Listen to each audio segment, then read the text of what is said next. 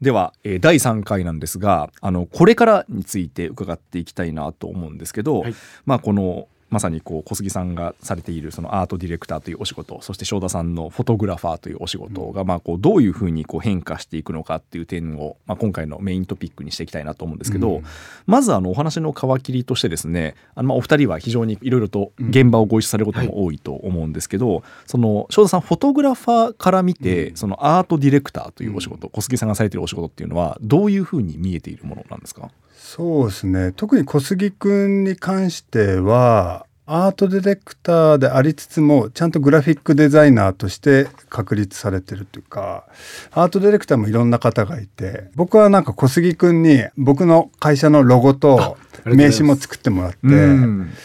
そのグラフィックデザインというところで誰にその時頼もうかなって思った時にやっぱ日頃ご一緒してるアートディレクターの中からやっぱグラフィックデザインをしっかりやってちゃんとなんか僕の気持ちやらなんかそういうところをちゃんと汲み取って形にしてくれるのは、まあ、小杉くんしかいないなと思って。だから名刺もあの2回作ってもらってたり、はい。あそう。そまあそうなんですよね。だからロゴも2回ぐらい作ってもらったりするんですけどやっぱそこは僕の中で割と一択だったっていうところもあって。うん。だからそうですね。なんかそういう心をちゃんと組んでくれる人だなっていうところが、は小杉くんはなんか一番頼みたいなと思うところであってだから今後その未来ってなるとどんどん AI とか出てくるとやっぱそういう心の部分みたいなのはなんかどんどん薄れてきちゃう領域であるんだろうけどやっぱ僕らの世代というかね、はなんか気持ちでちゃんとつながってる人とご一緒したいなというか。ううん。確かにそのそれっぽいアウトプットが、うん。まあ、AI がどんどん作るように、うん。しかもこう大量に、うん。あの作るようになっていく中でじゃあ人間と人間の仕事って一体どういうものなんだろうかっていうのはうん。結構大きな論点ですよね。うん。まあ、これは多分その広告業界に限らずだと思うんですけど、うん。ありとあらゆるそのものづくりクリエイティブをしている方々が、まあ、そこは本当直面してるなというふうに思うんですけどあの小杉さん、はい。そのどうでしょうね。そのアートディレクターっていうお仕事、まあ、そのテクノロジーの変化っていうところでもいいですし何かその現場であのこう実感されていることがあったら伺ってもよろしいですか？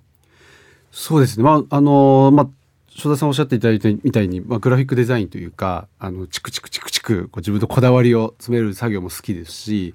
あの、まあ、それがアナログで自分の手を動かして、さっきの大事みたいに書くのも好きですし、だけどデジタルになって一番やっぱりいいなと思うのが、もう圧倒的にスピードが上がるんですよね。うん。でそうすると現場のスピードも上がりますし、検証のスピードも上がるしあのあとあと共有もできるじゃないですか,、そういうところでのあのやっぱり使い分けをうまくできる人だったり、あのまあ、正田さんのフィルムとデジタルもそうかもしれないんですけど、やっぱりこう行き来できる人っていうのが、はい。やっぱり強さをそれぞれ持っていけるんじゃないかなというふうには思って、うんなんか両方の良さを知っている人っていうのが今の時代だからこそなんか活躍するんじゃないかなというふうには思いますね。そうするとやっぱりこう世代的にもそのアナログで育ってで後天的に、うんまあ、ある意味ちょっとキャリアを積んでからうんデジタルに触れたっていう世代が割とこううん強くなっていくんですかね。どうだろうね。ただ僕もフィルムがベースなので、はい。いまだにデジタルカメラのことはよく分かってないんです。よ。うん。そうですか。うん。アシスタントに組んでもらってる あそうなんですね。うん。覚える気がないのかどうなのかっていう。だからフィルムはまあフィルムカメラは何個か所有してるんですけどやっぱそこに愛着はあるんだけどやっぱ僕に関して言うとやっぱデジタルカメラに愛着はあんまあのものとしてね湧かないのはあるんですよね。うんうんだからやっぱアナログの方が僕は軸足としてはいまだにあるっていう感覚ではいるんですね。ただ仕事はもう99%デジタルですけどね。ああ。うん、そこはだから愛着とその、まあ、ツールとしての有用性っていうのはまあ切り分けて考えられてるんですか、そうですね。だからもう圧倒的にスピードは速いので、はいはい。昔で言えばあのねライティングもチェックチェックして、ええ。コラ切って2分待ってっていう10分かかってたのがもう今は10秒ぐらいできちゃうんで、うん、圧倒的に便利ではあるんだけど、うん、だそれこそその便利をどう自分が使えて使い分けていくかというか使いこなしていくかっていうのはその本人がどう選択していくかだと思うから、うん確かに正田さんおっしゃってみたいになんかデジタルだからアナログだからっていうのがこうなんですか、まあ、もちろん違うものではあるんですけど、うん使うのは自分じゃないですか。はいあくまでも、まあ、僕の場合はアートディレクターなんで、まあ、絵が好きなっていうところかもかもしれないですけどその絵を描くときに絵の具なのかペンなのかやっぱ道具じゃないですか。あくまでも道具として捉えるというか、うんその前にやっぱり何を作りたいかとか何を撮るのかっていうその目的がちゃんと明快化されて、うんで自分はもちろんそのもしくは自分で作っていくかっていうことの方がやっぱり重要性が高いかなと思うのでどっちがいい悪いっていうことではうん。多分ないのかなとは思って、うん。だけどなんかやっぱりこうまあちょっとさっきの正田さんの話と真逆かもしれないですけど、やっぱりこう知らないと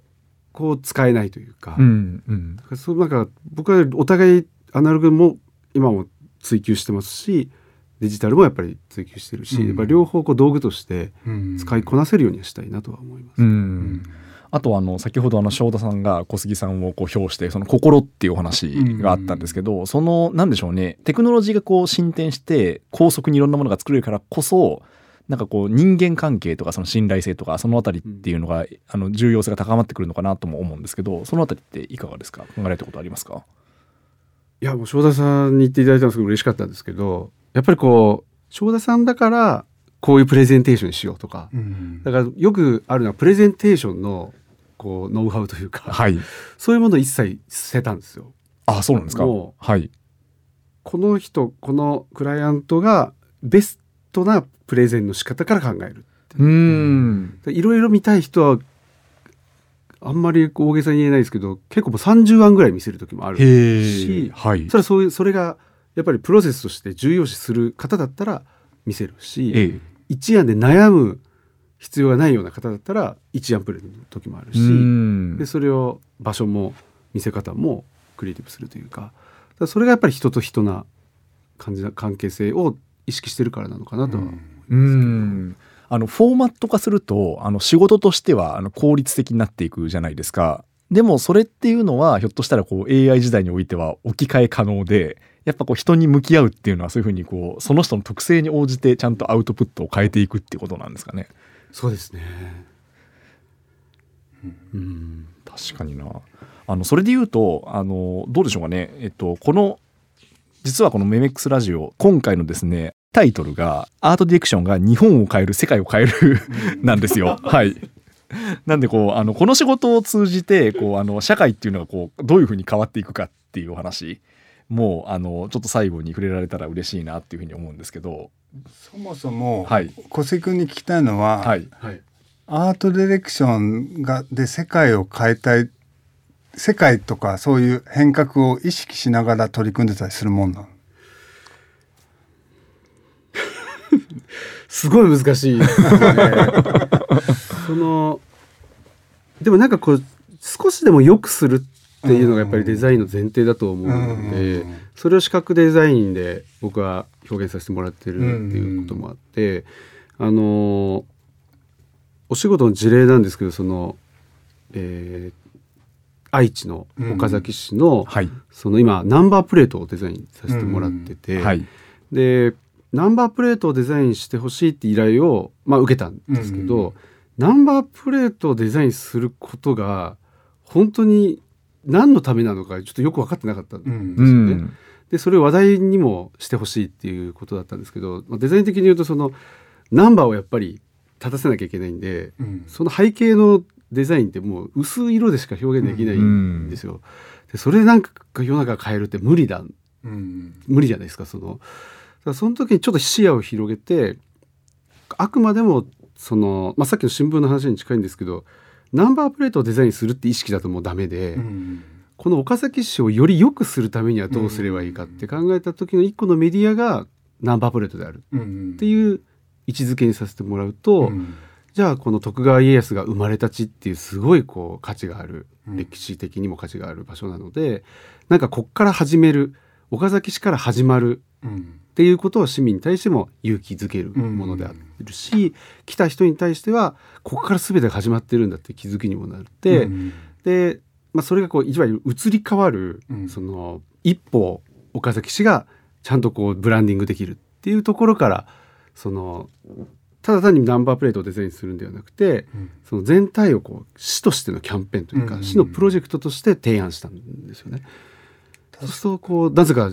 今岡崎市営ディレクターになってしまう。あそうなんですか？そうなんです。だから良くするためっていうこへとをやるんだとするとやっぱりさっきおっしゃったみたいに慣れないというか、はい。やっぱナンバープレートだけデザインしてくれって言ったらそれには慣れてるんですけど本当に世の中ってこれで何が変わるんだろうっていうところを一回考え直すっていうのはへすごい重要なプロセスかなとで思いました。もね日本人の景色見る景色を変えていったりその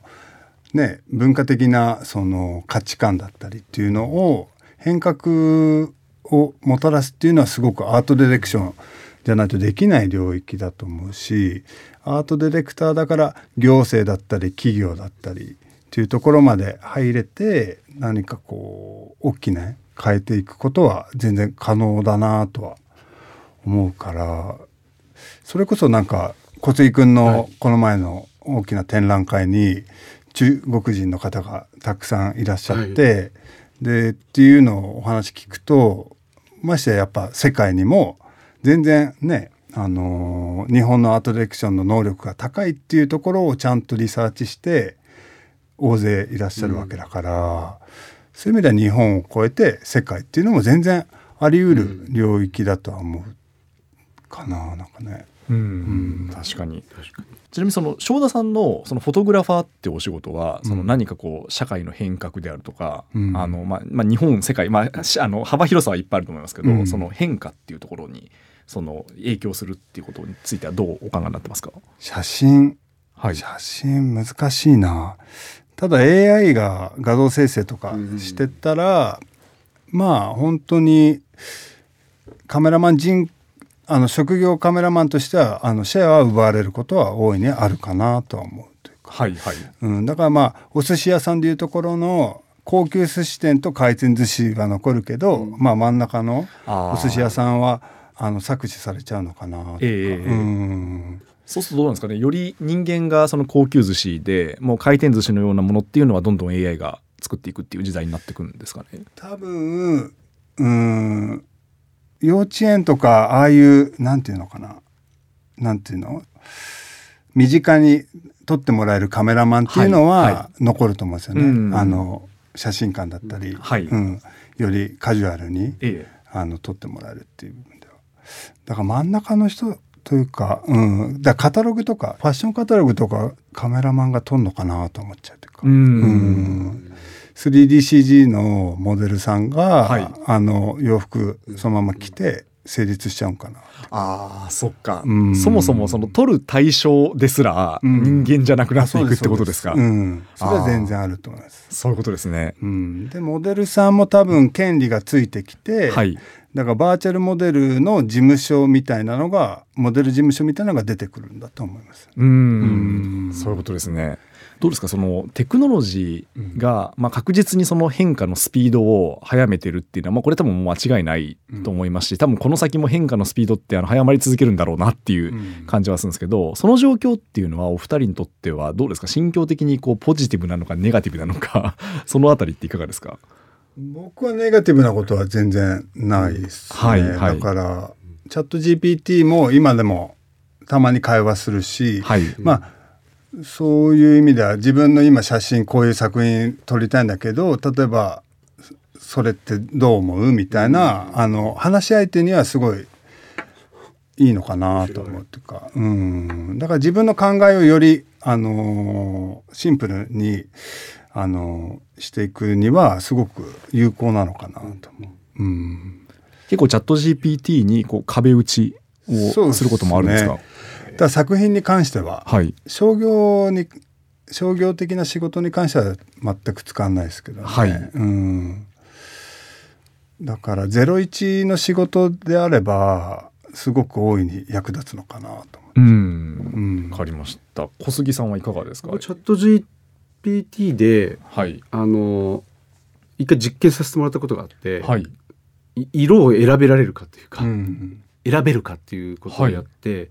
まあ簡単に言うとこう情熱を伝えるためには何色がいいかっていうと、うん。そこでダダダ出るんですよね。でそれが今のじゃあ Z 世代の色ってあるのっていうとまたそれが出てくるんですよね。まあそれはももちろん情報からなんですけど、でもそれに対してやっぱり全部鵜呑みじゃなくてそれって判断できる自分でいたいなっていう、本当になんで